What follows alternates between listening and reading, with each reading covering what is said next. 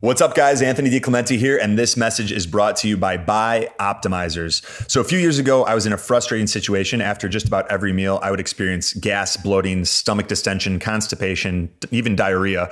And this three-month gut reset protocol completely changed the game. I'd tried a ton of things. Nothing had really worked that well until I did this. So what I did was I combined Masszymes, BiOptimizer's enzyme formulation that helps to break down protein and increase your own immune system's effectiveness, with their probiotic at a specific dosage of ten capsules of Masszymes with five capsules of the P three O M probiotic, taken in the morning on an empty stomach and then at night on an empty stomach. And right away, I started seeing some positive improvements. Then I added another six capsules of the Masszymes and three capsules of the P three O M probiotic before each meal. And a few months of that, specifically three months, nine bottles worth, my gut was almost completely fixed. Throwing a little bit of gasoline on the fire, I made sure to fast for fourteen to sixteen hours between dinner and my first meal the next day to increase autophagy, upregulate the immune system, and help clear out some of the other viruses, bacteria, even parasites that can inhabit our, our gut. And that made a massive difference for me. And if you're experiencing any of these symptoms, it will probably make a massive difference for you. So if you guys want to check out that gut reset protocol, it requires nine bottles of the Masszymes, nine bottles of the P three O M, and you can get it at bioptimizers.com forward slash biohacks. We've got all the discount codes already applied and put together a nice, a, a nice way for you guys to save on the package when you go there. That's B-I-O-P-T-I-M-I-Z-E-R-S dot com slash biohacks, B I O H A C K S, and you'll see the three-month gut reset protocol that includes nine bottles of Masszymes and nine bottles of P three O M. Take it as recommended, and you will see a huge improvement in your gut health. Check it out. This is your life, and it's ending one minute at a time. I was blind, but now I see. Working jobs we hate, so we can buy shit we don't need. Ideas are breakfast. If you had one shot, everything I'd ever read, heard, seen was now organized and available. We're not your fucking khakis. Life moves pretty fast. The Biohacking Secret Show. Christine Hassler, welcome to the Biohacking Secret Show. Thank you for having me. So we have uh, similar stories. I was put on antidepressants at age nineteen. You were put on them at a very young age. Maybe you could give a little bit of your background or whatever you feel compelled to share uh, for our listeners. Yeah. So when I was eleven years old, or probably even before eleven, I don't really remember. Um, I remember the process, but I don't remember the exact age. I just, I guess I was sad and I was acting differently and I was more withdrawn than my parents had seen me before. And I just remember going to different psychiatrists, and I remember going to one that did all kinds of ink blot, you know, showed me the ink blot pictures. And I, just, and I also remember getting an M R I. I don't know if you've ever had an M R I, mm-hmm. but especially, you know, back then they, they were even more like coffins and they took even longer to do. Yeah, and that sounds like a little uh, head. racket, racket ball oh, bouncing around or something. So bad, because I was getting really bad headaches too, right? In my third eye, which people that don't know, your third eye is your sixth chakra. It's that point between the eyebrows, and it's where you're really connected to your intuition and spiritual sight. Spiritual sight not meaning you see like angels and and spirits, but spiritual sight is being able to see beyond good, bad, right, and wrong. Being able mm-hmm. to see beyond black and white, really seeing the oneness and the love in everything. So that was all going on. And, um, you know, I had loving parents who wanted to get me out of pain. Mm-hmm. And, you know, this was the eighties. They didn't have a lot of tools at hand, eighties, early nineties. And it was, it was really the time when if you had an issue, you went to the doctor, and traditional Western medicine was more the approach. And so all of a sudden, before I knew it, I was being told that I was going to go on antidepressants and that I had a chemical imbalance. And I had an uncle that was diabetic, so I understood diabetes. And they said, if you were diabetic, you'd take insulin. So this is just like that. You have a chemical imbalance and your, your antidepressants are like insulin. But at the same time, it felt, didn't feel good to me. And my parents say that I felt better on the antidepressants, P S I think, well, I know I have gluten intolerance, and gluten does not affect my digestion. It affects my brain chemistry. Mm-hmm. I still today, there's a place that here in Austin called Fix. Mm-hmm. And it's the one place I will cheat with gluten because they have the best biscuits you have ever tasted in your entire life. And even my husband, who's Australian, who never really had a biscuit, he's like, is it like a scone? And I'm like, no, it's not like a scone. Just wait. And I, I will go and have a biscuit at Fix, but I know the next day I'm going to be a little depressed. I'm going to be yeah. a little bit like low. I'm going to be a little lethargic because gluten, for a lot of people, it, it impacts our brain. So I think that there was that going on when I was eleven. I think that I was a very empathic, sensitive kid. So I think I was picking, not I think I know, I was picking up on a lot of other people's emotions. And my parents didn't know this. Like, how could they? And so they would, they just wanted to make me feel better. So antidepressants were the answer. So after that happened, with that belief system of I have a chemical imbalance, I need these, I just stayed on them. And then, you know, anybody that's been on antidepressants knows that one stops working after a while. And so then you have to tweak it and different symptoms come up and you're always seeing a psychiatrist, and it's like becomes a lifestyle and kind of a life sentence all in one. Mm-hmm. And for me, antidepressants also kept me from the real joy, high feelings. It kept me from the super low feelings, but it also kept me from feeling really high. I don't have a lot of memories during that time when I was on them as well. And I just remember doing, doing, doing, being an overachiever, compensating for my own insecurities about being depressed and for a lot of other reasons with achieving and with doing. And it wasn't until my twenties that I met my first life coach, Mona, who said to me, baby, you don't need to be on those drugs. And I'm like, yes, I do. I have a chemical imbalance. I need to be on these. She's like, no, you don't. You're fine. You just need to get rid of your anger. You need to learn how to feel. You need to clean your diet up and we'll get you off these. And I resisted it for years. But then when I was about twenty-eight, I finally decided, you know what, I'm going to give this a go, because I danced around with it for a while. I'd go off of them and it would get too bad and I'd want to go back on them um, because coming off antidepressants, especially if you've been on them for so long, and I'd mix anti-anxiety pills in there as well, is really challenging. It's, it's, it's definitely an addiction. And P S, while I'm telling this story, I'm not anti-antidepressants. I'm pro information and pro let's look at all the things that are contributing, and pro let's not like be quick to slap a medication on someone before we really unpack all the factors that are coming into it, because often there's a more optimal fix than just a prescription. And for some people they're really useful, but I think they're really useful for short periods of time, unless you have bipolar or something that really is a massive chemical imbalance. So whenever I tell this story, I'm careful to say I'm not saying if you're on medication, you're bad or you're wrong or anything like that. Such an individual choice. But for me, I knew that, especially if I wanted to go where I was going spiritually and intuitively and health-wise, antidepressants were a part of that story.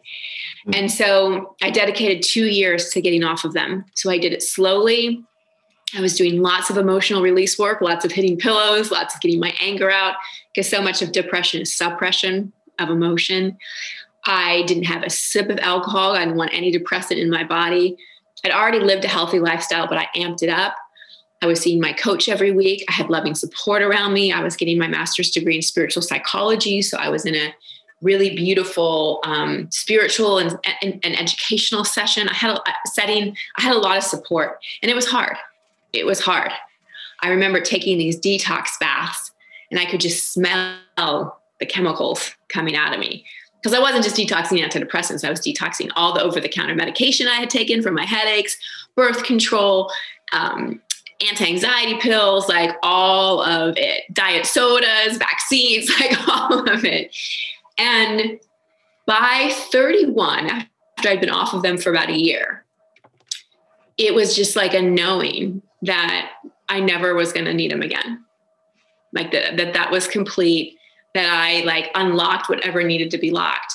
And, you know, that was ten years ago. And I've never, you know, I have my days, I have my low days, but I've never, ever, ever once thought, hmm, maybe I need to go on meds again. Yeah.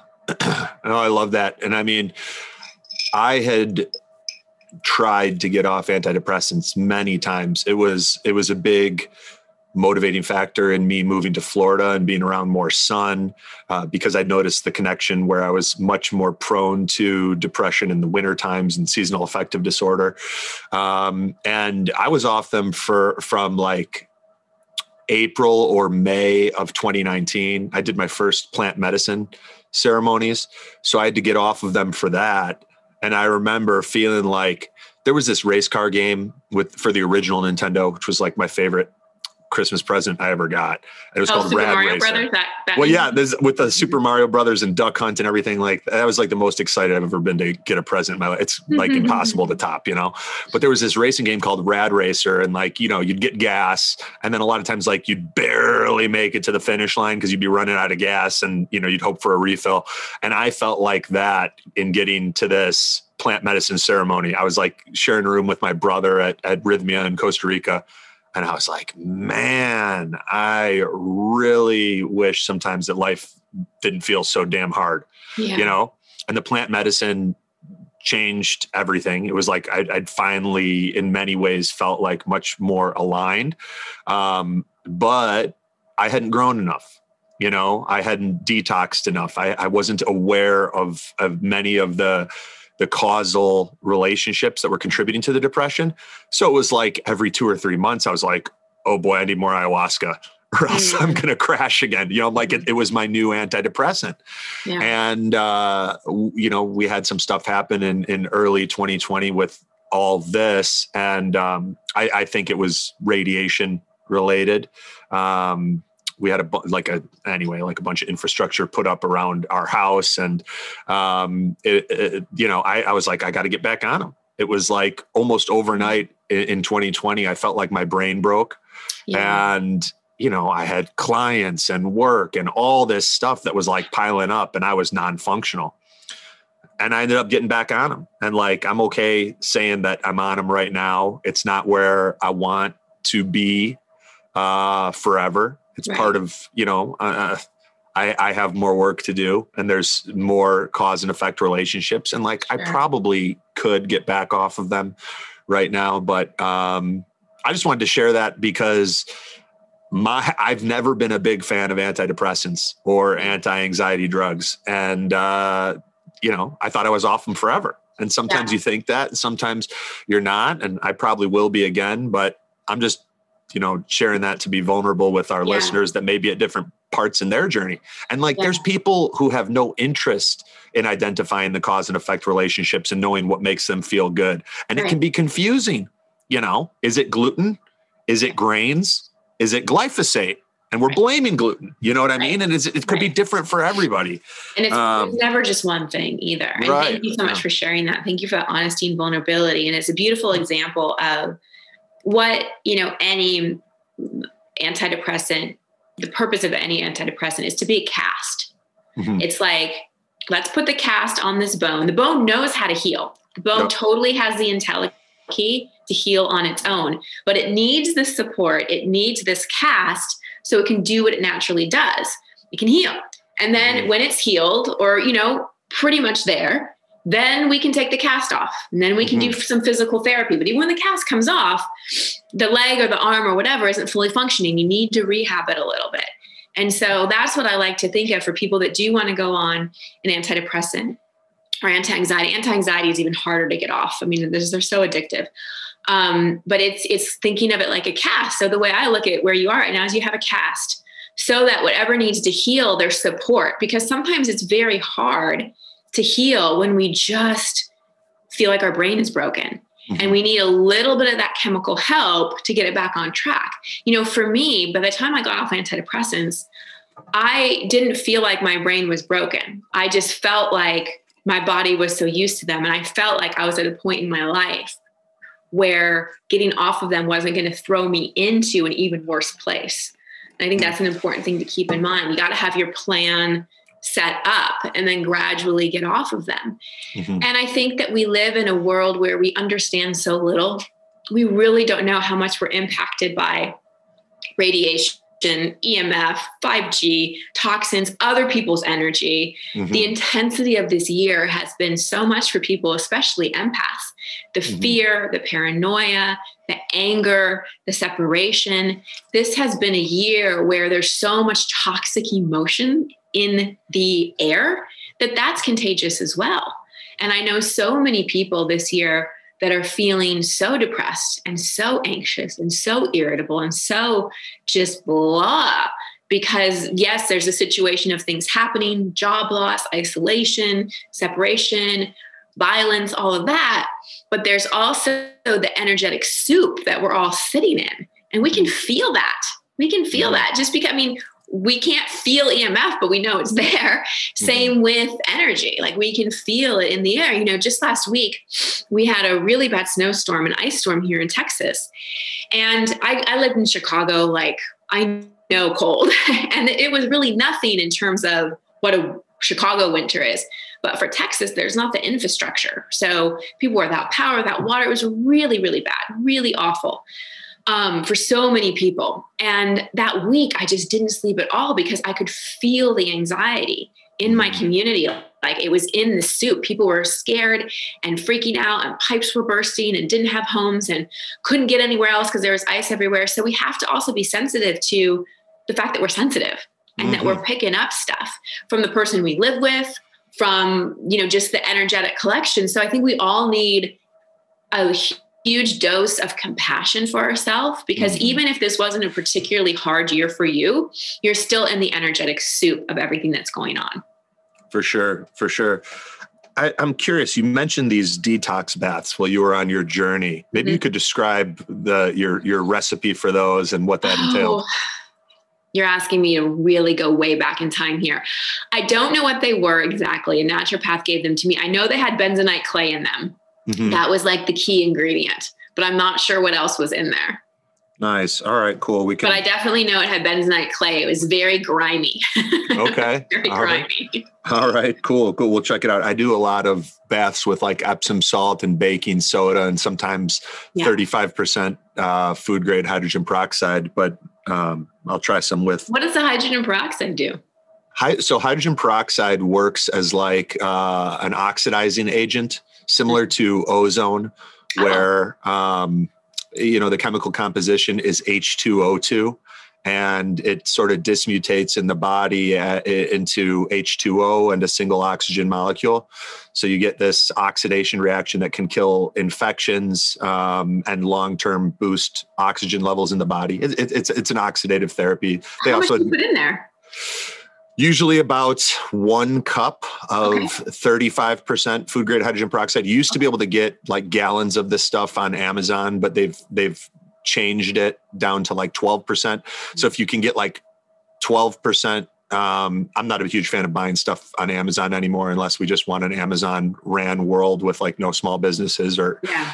innovation and stuff. But um, there's a website called The One Minute Miracle, and okay. they sell food grade hydrogen peroxide. And we use it, I, I've, I've used it orally. It's like literally brought my dad back to life multiple times. Wow. um, when his Parkinson's and other stuff was was really, really bad. And like, we've even got uh, like a literal gold medalist and Stanley Cup winner that's, uh, he was, he he took it and he's like, is this legal? I feel like I'm on steroids. Like what's going on here? Yeah. And so it can be very helpful, especially if we have like inflammatory bacteria or, uh, you know, Lyme disease and things like that going on. Wow. Okay. Yeah. What was the website again? Uh, it's if you, if you Google search or, uh, DuckDuckGo, yep. uh, The One Minute Miracle. Cool. Thank you. And then hydrogen peroxide, it'll come up and you'll see it. And, uh, they've got, you know, like sixteen ounce bottles and stuff. And, um, yeah, it's great for baths. And then they have uh, protocols that have been around for like a hundred plus years where you start with a really small dose and you can dilute it in water and actually drink it. But anyway, I digress. Um, you talked about two things that are really important that, I mean, I'm seeing such a connection in myself and other people with like not allowing energy to move or suppressing emotions. And like you have something happen and you know what I mean? You just kind of bury it and keep plowing. Like I, I had this experience in like twenty sixteen where I like witnessed a murder in the gym at my building in downtown Chicago, like while I was wow. with a client, and we handled the situation and got out of there and saw some shit that was pretty intense. And we got back to my apartment at the time, and I like, I was like, "Are you hungry?" And she's like, "You're about to eat right now?" And I was like, "Yeah, it's dinner time." She's like, "After what we just saw." And I've realized I bury stuff and I plow, but it doesn't mean it doesn't affect me. Like sure. one of my best friends got paralyzed on a mountain in Colorado. And someone asked me the other day, like, "What mountain?" And I'm like, I just drew a blank. It's like, I, I remember so little of the event, but um, you know, I thought these things just weren't affecting me. And yeah. I'm like, no, I just, I just have like legit emotional trauma and blocks in those areas, you know? Right, right. Can you talk a little bit about like the importance of moving energy, getting rid of your anger, pr- some of the practices that have been helpful for you, and like how you even identified what were the things that were affecting you? Because sometimes it's hard to tell. Yeah. Well, I mean, if you think of emotion, so emotion is energy in motion. And a lot of people say that thought creates emotion. I disagree. I believe thought can create certain feelings. I believe if I think about something in the future that I'm worried about that I can't control, I'm going to feel anxiety. I believe that if I think about something I'm really scared of, I'm going to feel fear. Uh, if I think about something I did that I'm ashamed of, I'm going to feel guilt. But when you witness a murder, you don't think about feeling fear. You feel fear. Like it's just there. You feel shock. You feel terror. Like it, it's, it's not like you, like your mind's going, "Oh, I just saw a murder, and so now I'm going to feel this." You're not creating the emotion. The emotion is there. It's energy in motion. Same with as, as children, you know, the things that happen, our parents getting divorced, getting bullied, getting abused in any way. The mind didn't create the feeling. The emotion was there when it happened. And unfortunately for most of us, when we have a big emotion, we have to suppress it because either there's no one there to hold space for us to tell us it's safe. Um, we're in a situation where we're being violated or oppressed in some way, and we can't fight back. So we just have to hold everything in because that becomes a survival strategy. We're told when we do express emotions to be a good boy or a good girl and stop crying, and children are to be seen, not heard, or we're oversoothed and we're not really taught how to deal with our own big feelings. So, you know, we learn all this stuff in school about algebra and how to tie our shoes and just stuff that really doesn't matter. I mean, how to tie your shoes, I guess, is a useful life skill, but we don't really learn how to move emotions. Again, emotion, energy in motion. And what it leads to is repression, suppression, and disease. I mean, truly, I, I can track most physical ailments to some metaphysical, some emotional cause. You know, you have um, a lot of, you swallowed your words a lot as a kid, you're going to have gut issues, or you're going to have throat issues. You know, you grew up in a chaotic home where your nervous system could never react, you might have I B S. It's like the things, it's so, it becomes so obvious when you start to look into it. So that's why feeling our feelings is so important.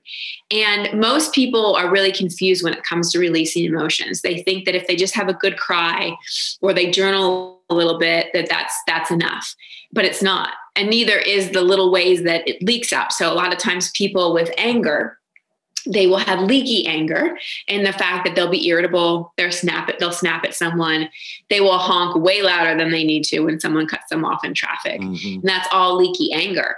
And sadness, how it leaks out is just becoming unmotivated and becoming lethargic and becoming kind of hopeless. So these, these emotions that we hold inside, they become very, very, very heavy. And they become very snappy because they're stuck, right? So they either weigh us down or they like they leak out in these ways that just um, really don't, don't, we're not proud of and don't get us where we want to go. So to answer your question, releasing emotion has been, I mean, it has been the thing that has changed my life more than anything. And there's a difference between releasing and recycling emotion. So most people recycle emotion. Let's say that you you have a good cry, but you don't necessarily feel any better, or you you yelled and you let some anger out, and it was kind of, you went to some Tony Robbins workshop and you ah yelled and it was cathartic. You feel better for a moment because you had a release, but you know, you get back the next week and you're still laying that horn on when someone cuts you off in traffic or snapping at a waiter or your kids or something like that. It means that the emotion didn't really release. It just got recycled. So you didn't stay with it long enough for it to actually release, or when you were feeling it, you were judging and analyzing it. Emotions can't be set free when judgment and analysis is happening. So a lot of times when we're crying or we're having an emotion, we're like, when is this going to end? What is this about? I'm so weak. I hate feeling like this. What will make it feel better? There's this whole mental dialogue of judgment and analysis. And the only true way emotion releases if we express it. We express it either through, you know, yelling and hitting a pillow, not at someone. We release, right? We journal, we just let the thoughts out, we let ourselves have a good cry. And we have another part of us that is in compassion. That's just holding us, saying, it's okay, let it out, keep going, you're doing awesome. That replaces the voice of, why is this happening? You look ugly when you cry, you're being too loud, you're weak, or whatever that judgment or analyst, or even it can sound like, I wonder if this is about what happened in fifth grade. And it's, it's, it's, you're not psychoanalyzing yourself either. It's just, it's okay. Let it out. And you, I call it the adult version of a temper tantrum. So I call it the temper tantrum technique. And you let yourself have a full on temper tantrum. And if you have ever watched a child have a temper tantrum, they start out really triggered. You know, maybe they're sad, maybe they're angry, but they start off really triggered and it escalates to getting really sad and really angry. And then if you just let the kid be, they kind, they just start to come down. You know, the, the screaming and the crying turns into more of a whimper, and they'll eventually self-soothe, rocking themselves or doing whatever they need to do, coming and getting a hug. And then they're fine.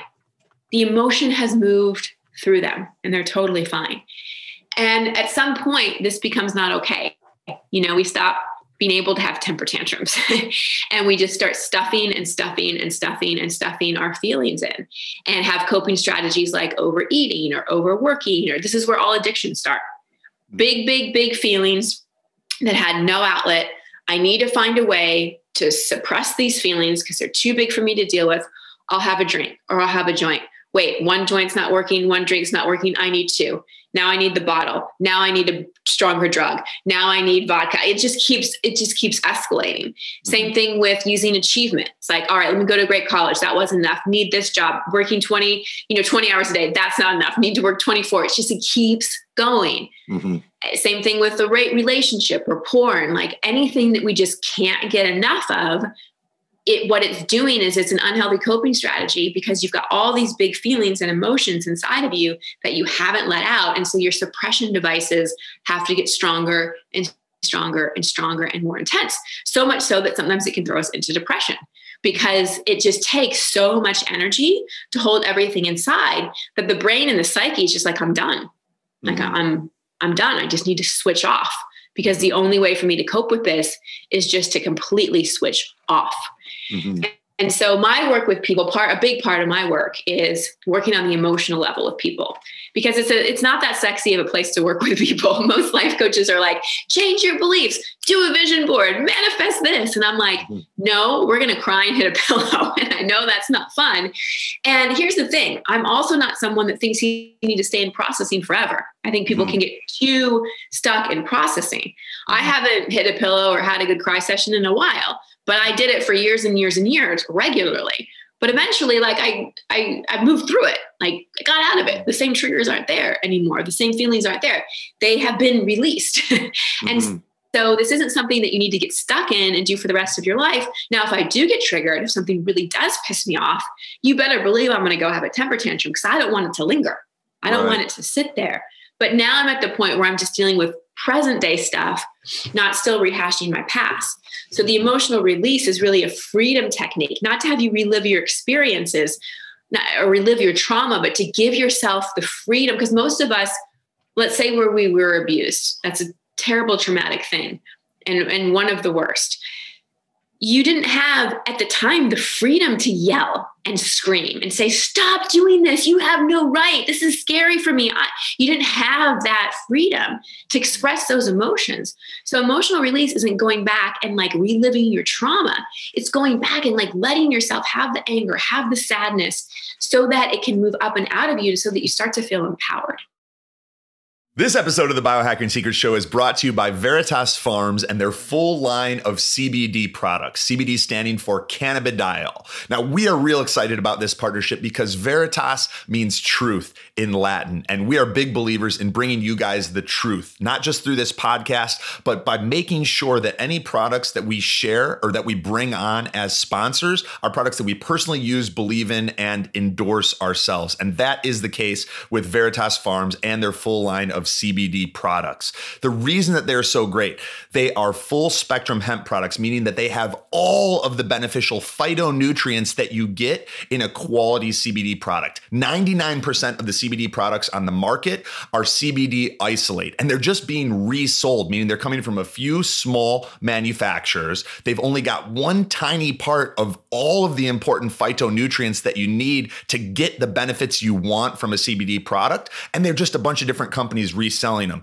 Veritas Farms is vertically integrated, meaning they own the farm. They ensure that there are no pesticides being added. It's organic, and then they control the entire process from harvesting to extraction until that product ends up at your door. That's what I love it. It's kind of like farm to table, but for C B D. And the benefits that I've noticed, my sleep is better. I feel like I get a deeper, more restful night's sleep. I'm less stressed. I never have periods of anxiety. I feel calm and focused throughout the day. And it even decreases inflammation when I have flights or other things where inflammation is an inevitable part of life. You take a little extra C B D and it can be very helpful for stress, anxiety, sleep, and that inflammation. So if you guys want to check it out, we've arranged a fifteen percent discount for you guys. To get that, you can go to the veritas farms dot com forward slash biohacks. I'll spell it out. T H E V E R I T A S F A R M S dot com forward slash B I O H A C K S to save fifteen percent. Check out the Veritas Farms C B D. You guys are going to absolutely love it.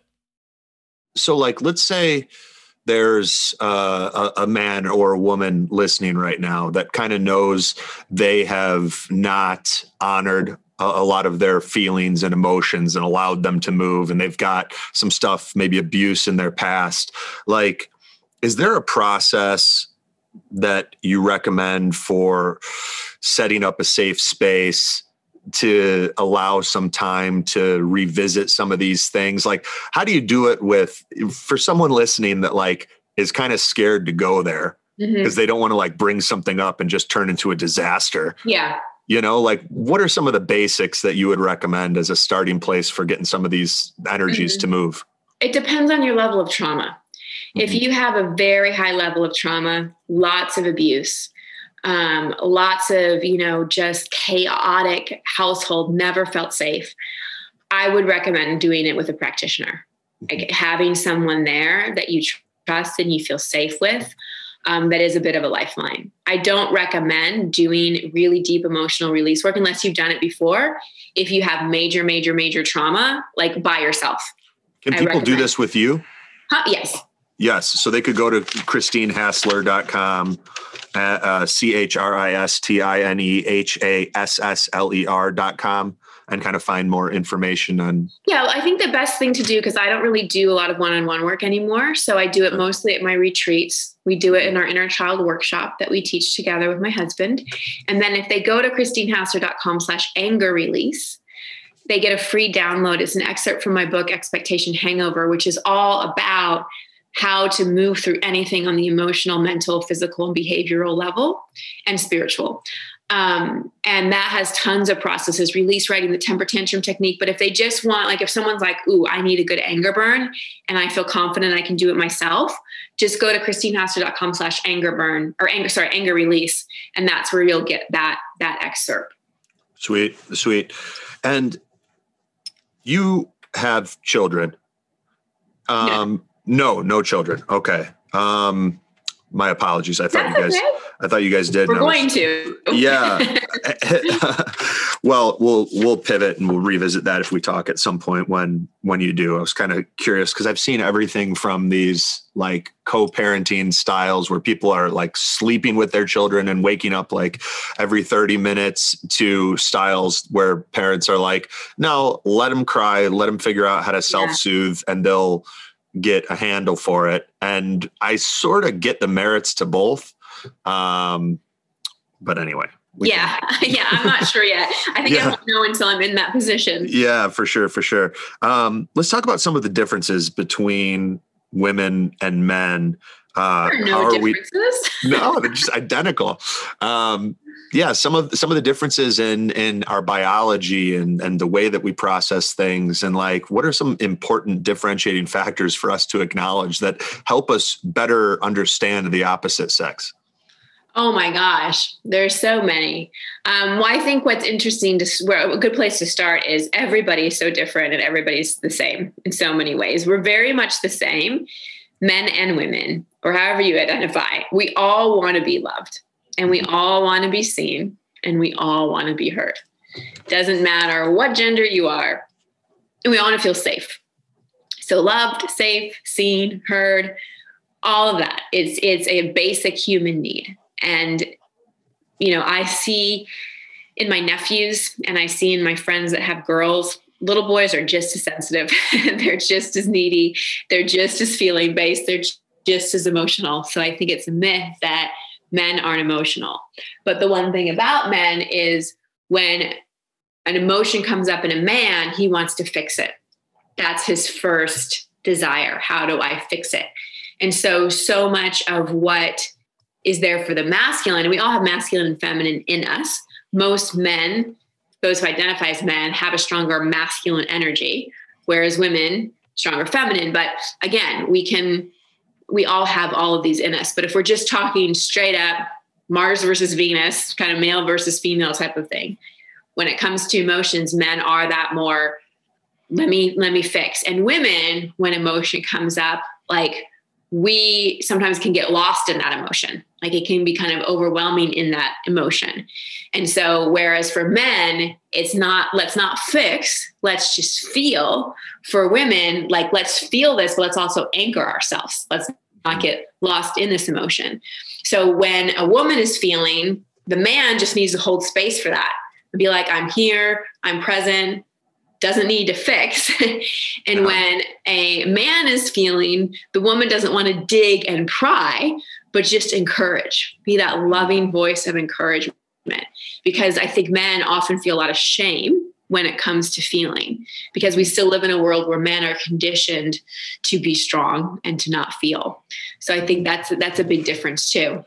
Um, men also have more of a, a focused awareness, more of that linear awareness. Like it's amazing to me how my husband can be focused on something and he will com- be completely oblivious to something else that's happening, even though he denies it. I see it all the time. Whereas I can like be aware of a million different things happening at once. And that's very different than multitasking. Alison Armstrong, who's a great teacher of masculine and feminine dynamics, calls it diffuse awareness. Men have that super focused awareness and women have that more diffuse awareness. And, and also like when it comes to intimacy and sexuality and sensuality, women, you know, so need to feel safe. They really need to feel safe. And, you know, women, I think, try to convince themselves that, you know, they don't need an emotional connection to have good sex and it can just be physical. But I would say ninety-nine percent of women, we have sex with our bodies and our hearts. And mm-hmm. if the heart and the emotional connection isn't in there, um, it's not as good and we don't feel as safe. Mm-hmm. You know, and I think for men, they really need to feel wanted and they really need to feel confident. You know, with all the men I've coached over the years, I'm so lucky that so much, so many of them have opened up to me. And their men have so much pressure. I mean, both, all people have pressure to perform, but men especially, so much pressure to do it right, to perform perform. And so it can become kind of structural and mechanical for men. I think the learning opportunity for men is to really learn how to be sensual. For women, it's to really open up and relax and receive and know that it is our receptivity that is the turn on. And for men, it's it's knowing how to give, but also not from a robotic performance standpoint, mm-hmm. but from being in tune, being sensual, being able to, to listen and feel the signals of your partner. And I think a lot gets kind of lost in the language of sex because so many insecurities come up and so many, you know, women think we're supposed to be porn stars and men think they're supposed to be like Energizer bunnies. And it, it's just like, there's so much communication breakdown. And I'm also amazed at how many people get like physically naked with each other, but not emotionally intimate and vulnerable. Like if you're going to get physically naked with someone and get that close physically, you better be able to get intimately close in terms of your deepest fears and your insecurities and like really let someone in your heart, you mm-hmm. know, because if you let someone in your heart first, the sex is going to be a lot better as well. Mm-hmm. Yeah. I mean, I think about a movie that I, I really enjoy is the Sh- Stanley Kubrick's The Shining. And mm-hmm. it's like, it's the the role that Jack Nicholson plays in that. Like, he's so convincing as a psycho. And like, as the movie's going on, you see him kind of becoming more and more closed off and like his descent into madness. And there's this scene where his wife comes up to him and she's like, she's sensing it and she's uncomfortable. And she's just trying to talk with him and like, you know, form a connection and express herself. And she's like, looks like there's, you know, a snowstorm coming in. And he's sitting there and he's listening, you know, kind of just waiting for her to quit talking. And he's like, what do you want me to do about it? And she's like, nothing, you know, and it's like a perfect example of that. He's like trying to fix it. And, and, and she's just like trying to talk with her husband because they're in the middle of nowhere and he's going insane, you know? And it's like, I think it is, if, if, if you can make it your intention to allow the woman in your life to express herself, to feel heard, to move that energy in her and to like reestablish some form of connection with, with you without you trying to fix anything. Right. Rarely is like, are they coming because they want you to fix something? Correct. You know, that's like much lower on the list than we even recognize. Um, for a guy listening who knows he's not that sensual or that in tune, what are, what are some ways that, you know, aside from having the intention to be more sensual and more in tune, what are some practices that he can uh, incorporate or routines, meditation, what that, that yeah, might help? I mean, I would say something in the body, like start with yoga, start mm-hmm. with something physical, start with something that's not the gym, that's not lifting weights, that's not super linear. Um, and even though yoga can, I mean, certain yoga styles are more athletic based, um, mm-hmm. but I would do more flow yoga and more yoga that's based on just movement and breath. I think breath work is another great way for men to connect more to their sensuality mm-hmm. and start reading about it. You know, uh, even books on Tantra, everybody thinks Tantra is like having sex in crazy positions. And really it's not. Tantra is about moving sexual energy, just moving energy. And we all have that Kundalini energy that runs from the base of our spine all the way up to the crown of our head. And when our sexual energy is stagnant, that Kundalini energy can't run. And I think where, you know, why a lot of people are sick and depressed and stagnant is they're not having good sex, either with themselves or another person, because mm-hmm. our sexual energy is our creative center. It's all our second chakra. So mm-hmm. it's all that that area where in our hips and our pelvis and our reproductive center. And that's also tied to like money, creativity, relationships, all that. So if that's dormant and not really expressed and not really fulfilled, we're going to feel just a little ugh in life mm-hmm. and we're going to be just all in our head and it's going to be kind of exhausting. And whereas sexual energy, it, it, um, it also can unleash emotional energy because we store so much emotion in our sexual centers too. I'll tell a very quick, intimate, vulnerable story. So my husband and I have a pretty intense connection. We got married three months after meeting. Um, we had a two month relationship over WhatsApp because we were introduced when he was in Australia and I was in the U S. So before we even met, actually three months, we were talking on WhatsApp and getting to know each other, had no physical connection. And then after three months of that, we met in Greece and just were like, it was like on right away. And I remember about a week after we were together, we were having sex and something unleashed in me where I just started bawling. Just started crying and letting out so much. I didn't even know what it was, but it was probably probably just unresolved old stuff, all the times I slept with someone when I didn't want to, or not great sexual experience, abuse I went through, and just being in that safe container with someone who I felt safe with and having that sexual energy, have the opportunity to open up and be met with such love and such compassion and having that emotional release. It was the best emotional release I've probably ever had in my entire life. And that's where like sexual healing and sacred union, sacred sexuality can also become another really important component of healing the body. I mean, so often we talk about emotional release and biohacking and what's your diet, toxins, but where is sex in the conversation? You know, where is having a really healthy sex life in the conversation? I think we've got so much wrapped up in that, that sometimes we leave that off the table. Mm-hmm.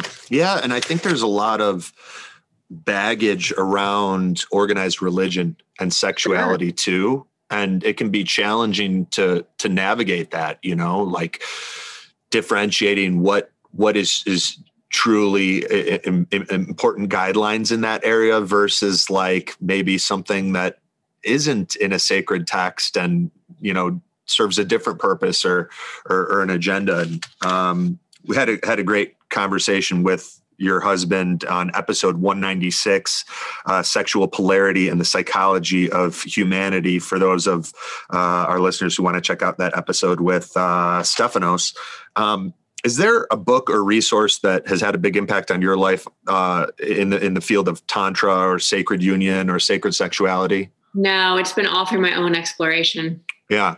Okay, cool. Um, let's chat about healthy routines and, um, you know, the role they play in, in us having a healthy and fulfilling life. And, you know, you, you've got some that uh, have kind of earned their position and a permanent spot in your routine. Maybe you could talk a little bit more on some of those. Yeah. You know, I'm, I'm not, I don't think routines matter as much as, um, being aware of like what feeling state we're in on a day-to-day basis. So if routines help people get into a different feeling state, if doing a meditation in the morning helps you get into gratitude and helps you get into presence, great. Um, if just waking up every morning and having a different dynamic every day keeps you in that, then that's great too. It's like, what are the things that support you in generating the feeling and the energetic that you want to feel? So I used to be really strict with routines until I realized that it felt like I was being really strict with routines. And yeah. then I was like, what are the things that really make a difference? Okay. Not watching T V before bed, having like a half an hour to read, going to bed at a certain time, eating in a way that feels good, having like my acupuncture and things like that, doing some meditation, but also like really going with the flow. Like, all right, like what does my body feel like it needs today? I don't feel like it needs to sit and meditate. I feel like it needs to go for a walk, or it needs to call a friend, or it needs to like draw an oracle card, or it needs to actually, I feel really jazzed to just get up and work today. Hmm. So it's that, I think it's, it's, it's more important to look at the bad habits Mm-hmm. than it is to be so stringent on routines, because that can just reinforce a very restrictive kind of way and can make the inner child and the playful, intuitive, creative, free, spontaneous part of us feel a little constricted.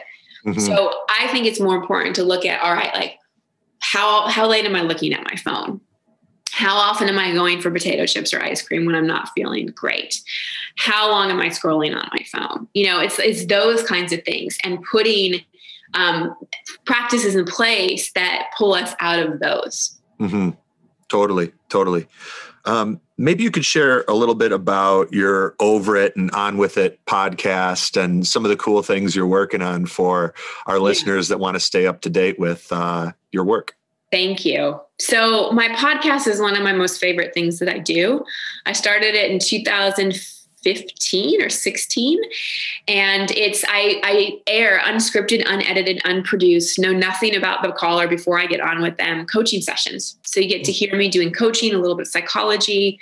And then after the show, I break down the session. Um, those are the numbered episodes. I also do little interviews now and then. Uh, every Saturday I do an interview, but the numbered episodes that have a title like, you know, how to get over anxiety or how to get out of your relationship rut with Kathy or Joe or whoever, those are the life coaching ones. So if people are digging this conversation, and, and also what's really great about listening to to someone else, get coached or get therapy, is your own defenses are down when it's not about you. And often, I mean, I have reviews and people just contact me all the time that are like, I don't even go to therapy anymore. I just listen to this show because I get so much insight and so much information. Even when I think the call doesn't pertain to me, I learn so much. And I wanted to do this because, you know, I, as a student myself, when I would go to workshops or grad school or anything, I would learn so much from other people sharing, because I could see myself in everyone, even if the identi- the exact story didn't resonate, it would, there was always a connection. So that's, it's a great resource. I love it. I love it. So guys, check out the Over It and On With It podcast. If you've been enjoying this conversation, you can go to christine hassler dot com with two S's. And Christine, anything else that you want to share with our listeners uh, as we land this plane? I would just say be gentle with yourself. This has been an intense year for a lot of us, and we tend to be hard on ourselves when we're having a tough time. And no one has ever pulled themselves out of a rut by being a shithead to themselves. Mm-hmm. And most of us are really bad at compassion. So look at how you talk to yourself. Be gentle with yourself. Know that you can still create change in your life, and you can actually create lasting transformation with kindness to self. It actually works much better than having your inner critic run the show. So just be gentle, be patient, be kind and compassionate with yourself. It's great advice. Thank you, Christine, for sharing your time and wisdom. I've appreciated our conversation, and yeah, it was great. Thank you. My pleasure. Thanks for having me.